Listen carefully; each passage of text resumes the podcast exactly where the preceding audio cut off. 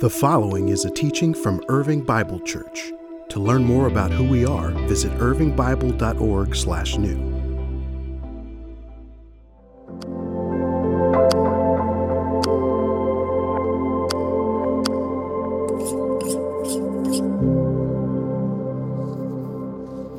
Well, good morning, church. How you doing? Good to see you. It's a joy to be here. If we haven't had the pleasure of meeting yet, my name's Jared. I serve here as our discipleship and men's pastor. Today, we are in the final week of our series, Identity, where we have been looking at lies of identity that we all too easily believe. We've covered three lies so far I am what I have, I am what I do, and I am what others think of me. And we've replaced these lies with the truth and the grace that are only found in Jesus. Our focus in Scripture has been on the life and the writings of the Apostle Paul because his story represents perhaps the most radical and influential identity shift in all of Scripture, if not all of history. In week one, we looked at the moment that Jesus intervened in Paul's life on the road to Damascus. And when Paul met Jesus, everything changed about his identity. This moment was the moment where Jesus saved him and sent him to make disciples of all nations. Paul now located his identity in a new way, centered it in Christ. His self understanding entirely changed. In fact, in his letter to the Galatians, he says this I have been crucified with Christ. It's no longer I who live, but Christ who lives in me. And the life I now live in the flesh, I live by faith in the Son of God who loved me and gave himself for me. Paul's identity entirely changed when he encountered Christ. Today, we're gonna look at this identity lie to conclude our series I am my best or my worst moment. The lie that we are our best or our worst moment. So I thought I'd get started by just reading you a list of my best and my worst moments. Here we go. Now I'll spare you. Our world loves to identify people by their best or worst moment, by their successes or their failures by their wins or losses. We live in a competitive society that is fascinated by people who seem to just be crushing it at life. And yet we're also equally allured by people who seem to just be getting crushed by life and failure. There's this desire within us to celebrate and to elevate people who succeed. And there's also this judgmental obsession to cancel and ridicule people who fail. Whether it's success or failure, a win or a loss, a best moment or a worst moment, if it's significant enough, we like to label it somebody's defining moment. You heard that phrase, defining moment? Think about that. A defining moment. A moment that claims to have the ability to tell you who you are. In 1983, in a New York Times article, the phrase defining moment showed up for the first time, written by a man named Hal Raines. Today, this is a common phrase that we use. It was the team's defining moment. It's my defining moment. But in 1983, this phrase was not yet even recognized in our own dictionaries. Raines, the writer, said this The phrase was in the political air that year. I heard it around. I decided to use it. No, I can't really claim it as my own. Humble guy. When asked how he would define the term since he used it in this article, he says this A defining moment is a point at which the essential character of a person stands revealed. The essential character, defining moment. Merriam Webster Dictionary now puts it even more simply a defining moment is the time that shows very clearly what something or someone is really about. A defining moment. Chip Heath says this in his book, The Power of Moments. Our lives are measured in moments. And defining moments are the ones that endure in our memories. And in many ways, this is true. Our lives are measured in moments. It's actually how we tell stories about our lives the peak moments and the pits, the good, the bad, and the ugly. We have these memories, and it's how we tell stories. There are these moments that live on. And uh, I've got one of them, you know, a, a moment that I'm so glad is not a defining moment. It was the moment where I ran over my fiance with a four wheeler. Uh, yeah, not a good day not a good day. is about, I don't know, 13 years ago or so, and we're up in Buffalo, New York, and I'm meeting for the first time her extended family aunts, uncles, cousins, grandparents. And uh, her uncle had a four wheeler, and there were some woods behind his house where we could go drive. And so I had uh, Amber, my fiance, on the back of the four wheeler, and we drive down the green belt, go to the woods, and we're having a blast. On our way back, this green belt um, had slopes on either side of it, and we're going underneath these big power lines, and my back tire catches on the slope. I end up overcorrecting, and we go straight into the brush and rough terrain. Amber is launched over me all the way in front, tumbles into the brush. I'm trying to get off the four wheeler, can't steer it quite well enough, and it runs over her leg and her arm. I lift her up. I drive her back to the backyard. You know, everyone's having a great summertime, barbecuing, grilling, swimming, laughing, and I can, man, like it was yesterday. It goes silent. Everybody turns and looks at me, and here I am holding Amber. She's covered in dirt, got blood on her knee, and she's injured. And I hear her uncle uh, in his New York accent go, What'd you do? And I was like, Oh, man. Don't worry though, it's not my defining moment. Uh, and Amber and I, 10 years later, you know, we're doing great. We're doing great. I haven't ridden a four wheeler in 10 years, so things are great. things are great. There's no question whether we have these moments that are powerful and that endure in our memories and live on in our stories. The better question is this which moment has the defining power in our life? Which moment actually has the ability to define who we are? To cut straight to it, the enemy of our soul the devil, wants to, us to believe that our essential character, who we really are, is defined by our worst or our best moments. And if we're not careful to guard our heart and trust the identity that is ours in Christ, given to us by our Maker, we will easily believe and live this lie. Jackie Hill Perry writes this It is the identity that we ascribe to God out of doubt or faith in His scriptures that will determine the identity we give ourselves and ultimately the life that we inevitably live. If He's creator, then we're created. If He's master, then we are servants. If He is love, then we are loved. If He is omnipotent, then we are not as powerful as we think. If He is omniscient, then there's nowhere to hide. And if He cannot lie, then His promises are all true. I want to commend to you, brothers and sisters, that you are not your best or your worst moment. In the love of God, there is only one moment that has ultimate, authoritative, objective, eternal, true power, defining power over your life. And so today we're going to look at Paul's worst moment, Paul's best moment, and Paul's defining moment. If you have your Bible, let's open up to Acts 7. We'll start in verse 57. Acts 7 57. It'll be on the screen. If you need just a bit of context, we're jumping right into the end of a climactic moment where Stephen, the first Christian martyr, is about to be killed by the religious elite. So, Stephen had just preached against the religious elite, had uh, rebuked Israel for being the one to kill its own Messiah. They didn't like that. They didn't like that he was calling Jesus God. He was committing blasphemy in their eyes. And so they're here going to kill Stephen. It says this As they covered their ears and yelling at the top of their voices, they all rushed at him, dragged him out of the city, and began to stone him. Meanwhile, the witnesses laid their coats at the feet of a young man named Saul, later called Paul. While they were stoning him, Stephen prayed, Lord Jesus, receive my spirit. Then he fell on his knees and cried out, Lord, do not hold this sin against them. Both of these phrases, this first Christian martyr, Stephen, uh, are reminiscent of the same phrases Jesus used on the cross. When he said this, Stephen fell asleep, meaning death. And Saul approved of their killing him.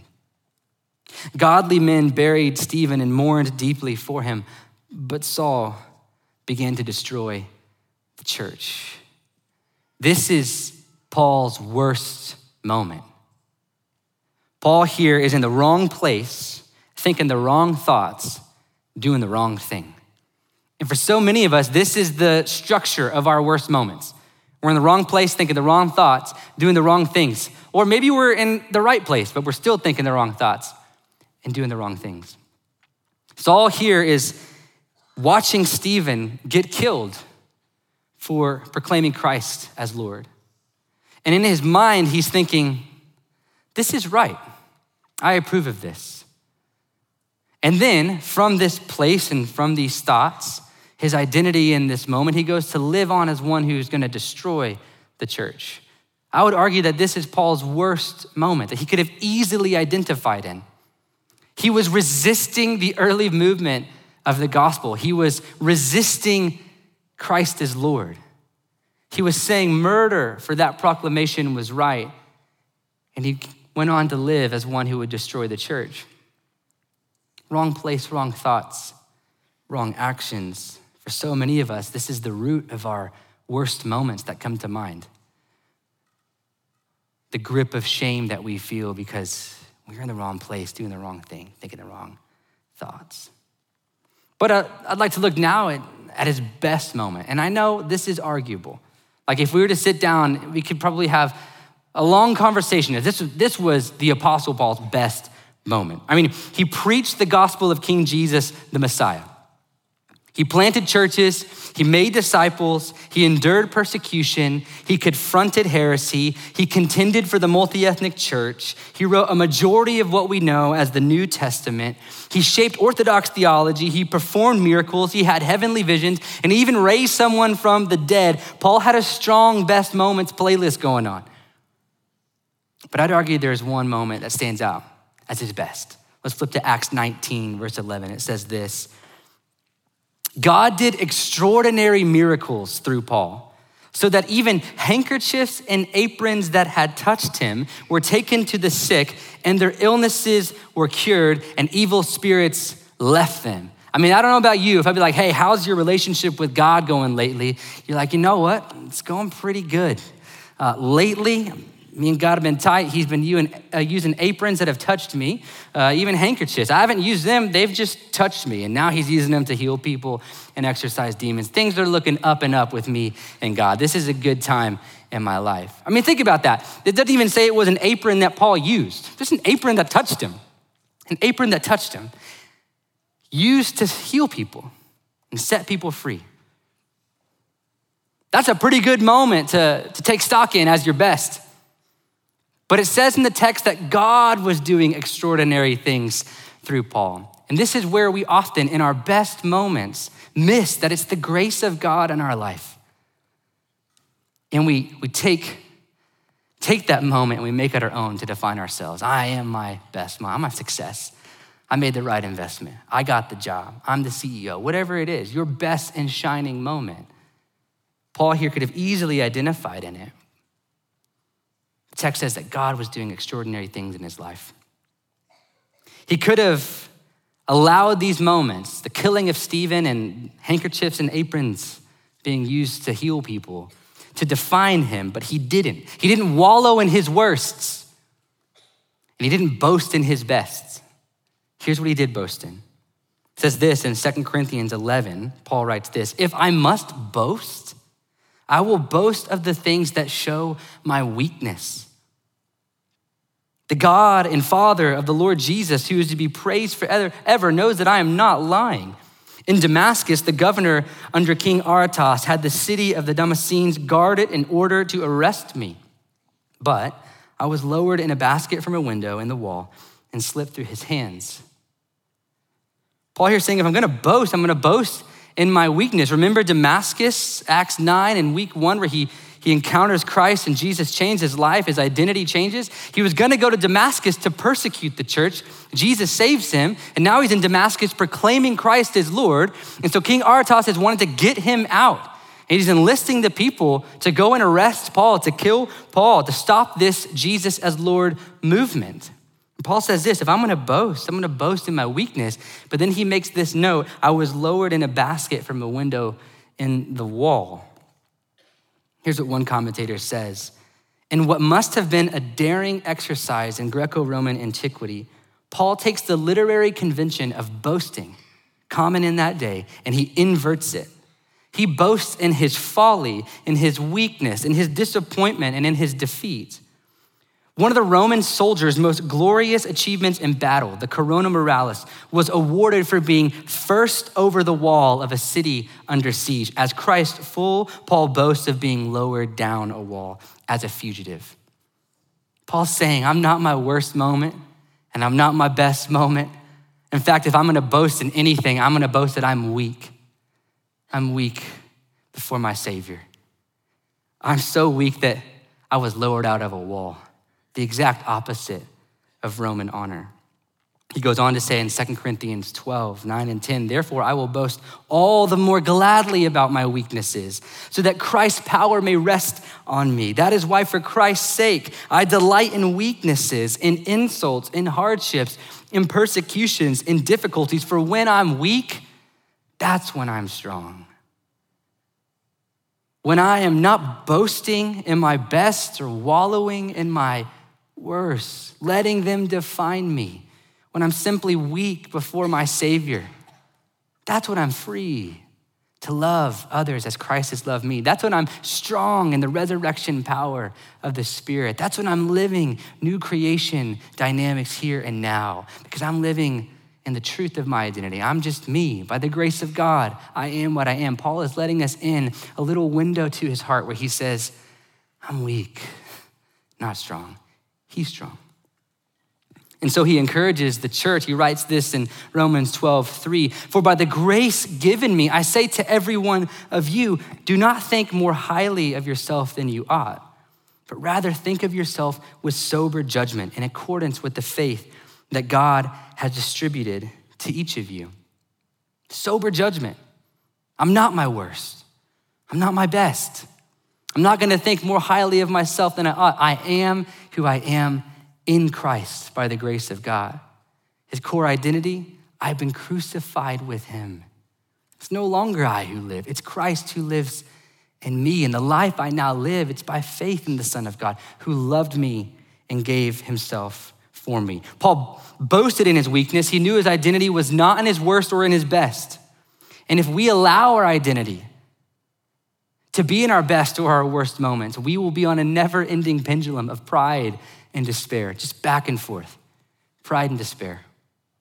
Man, I'm awesome. Man, I am terrible. And Jesus wants to save you from both. He wants you to be secure, steadfast in his love. Here's what Jesus says in Luke 18, 9 to 14. To some who are confident of their own self righteousness and, and look down on everyone else, Jesus told this parable. Two men went up to the temple to pray, one a Pharisee and the other a tax collector. The Pharisee stood by himself and prayed, God, I thank you that I'm not like other people robbers, evildoers, adulterers, people in their worst, or even like this tax collector. I fast twice a week and give a tenth of all I get. But the tax collector stood at a distance. He would not even look up to heaven, but beat his breast and said, God, have mercy on me, a sinner. Jesus says, I tell you, this man, rather than the other, went home justified before God. For all those who exalt themselves will be humbled, and all those who humble themselves will be exalted. This Pharisee had swung so far over to identifying in his own self righteousness that he was caught in the trap of pride. And even in prayer before his Maker, he's praying a prayer of prideful self righteousness. And Jesus contrasts that with the tax collector in his worst moment just identifying in his weakness I'm a sinner in need of a Savior. I don't have it all together. I'm actually more like the robbers, the evildoers, and the adulterers than not. Lord, have mercy. Lord, have mercy. And if we're not caught in the pendulum swing of pride, we will swing all the way back over to despair. And despair is where the enemy of your soul wants you to live where you are so focused on your sin that you are not seeing your Savior. He wants you to stay there. And some of us, when we think about our worst moments, man, it gets us locked up on the inside. For some of us, our worst moments are the moments that we sinned in foolishness. And maybe for others, a more tender side is your worst moment in your mind is when someone sinned against you. And I want to speak to you for a moment. If your worst moment that comes to mind is somebody else's sin against you, whether it was pain, trauma, or abuse, you are not that moment. You are not even that worst moment. For those of you who maybe I have unknowingly, but even now the Spirit is convicting you, have identified in your own self righteousness or your own success or your own best moments, however you want to locate them, realizing, man, I have boasted in that and not in God. He doesn't hold it against you. He wants to set you free by drawing those up who are humiliated in their sin and by bringing those down who are boasting of their self righteousness because the cross, the cross is the great equalizer. It's the moment that defines us. Psalm 34 says this My soul makes its boast in the Lord. Let the humble hear and be glad. Oh, magnify the Lord with me and let us exalt his name together. Those who look to him are radiant, and their faces shall never be ashamed. The Lord redeems the life of his servants. None of those who take refuge in him will be condemned. The psalmist says, My boast is not in my best, it's in the Lord. Let us magnify his name together.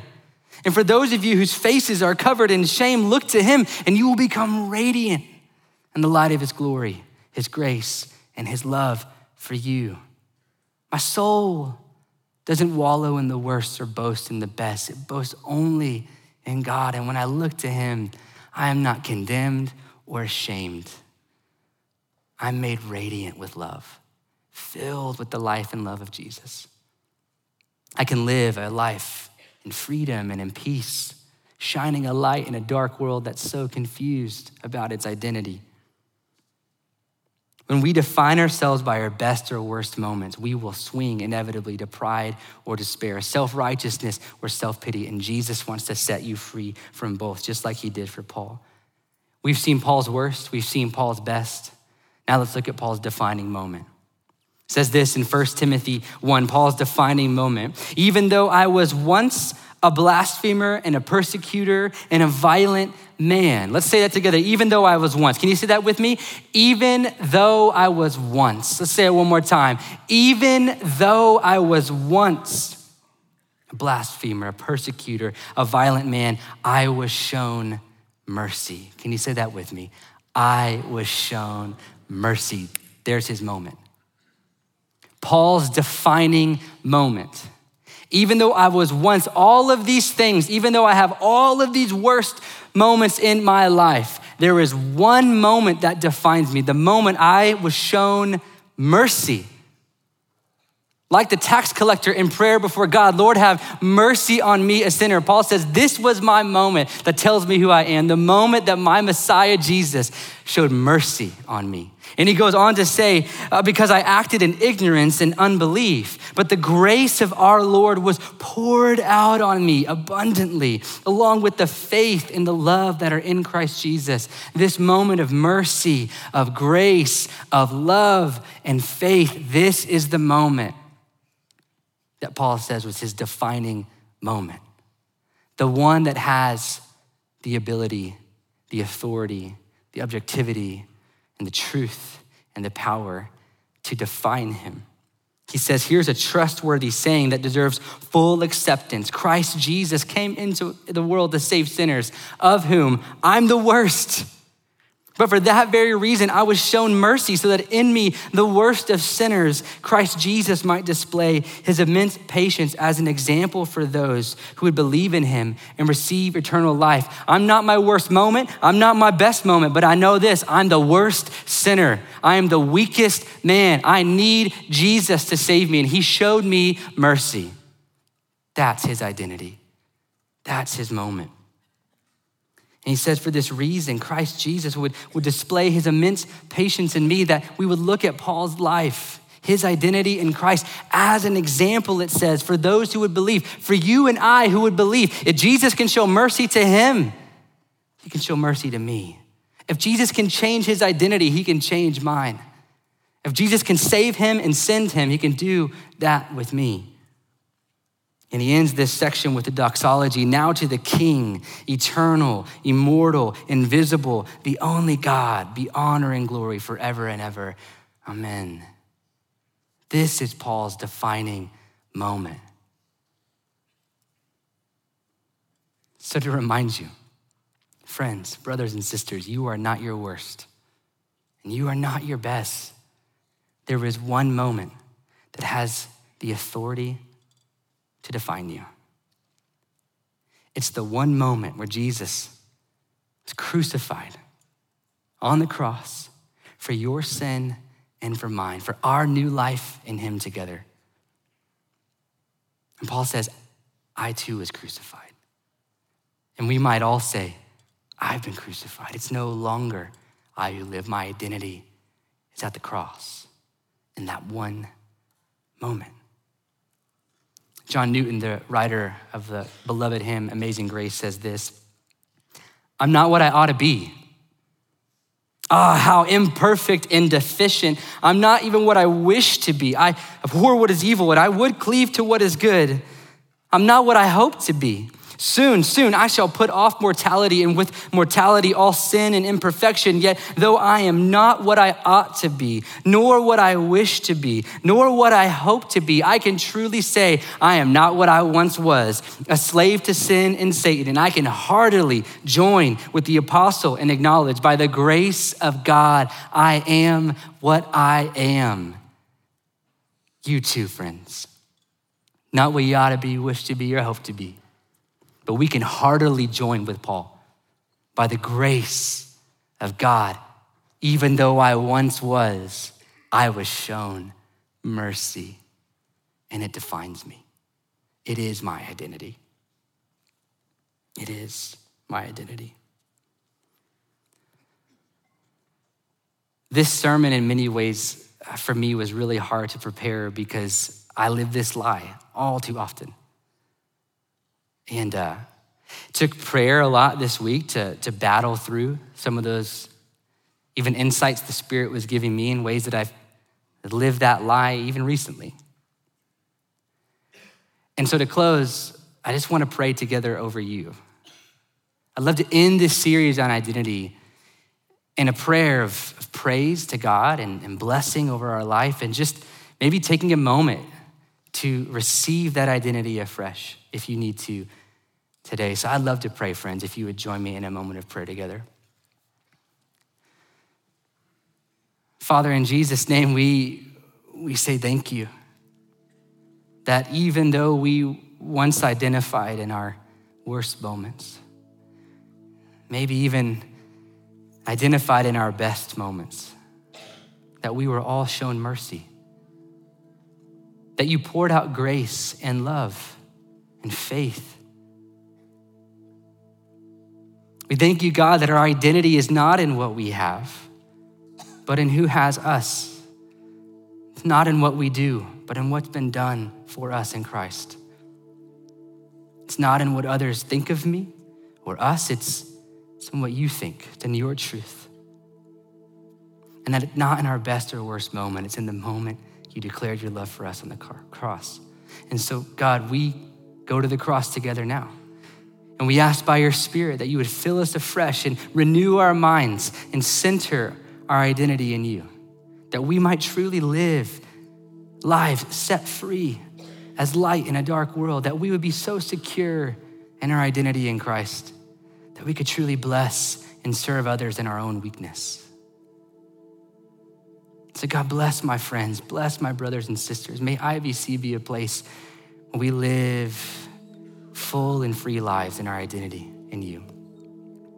For those, Lord, today who came in wallowing in shame, I pray that you would lift them up. They would look to you and become radiant. For those, God, who have been boasting in their best, that they would now boast in the Lord. We have been crucified with Christ. Now it is Christ who lives in us. We live by faith and the Son of God who loved us and gave himself for us. We pray all this in the name of Jesus Christ our Lord. Amen. Thank you for listening to this teaching from Irving Bible Church. To learn more about who we are, visit irvingbible.org/new.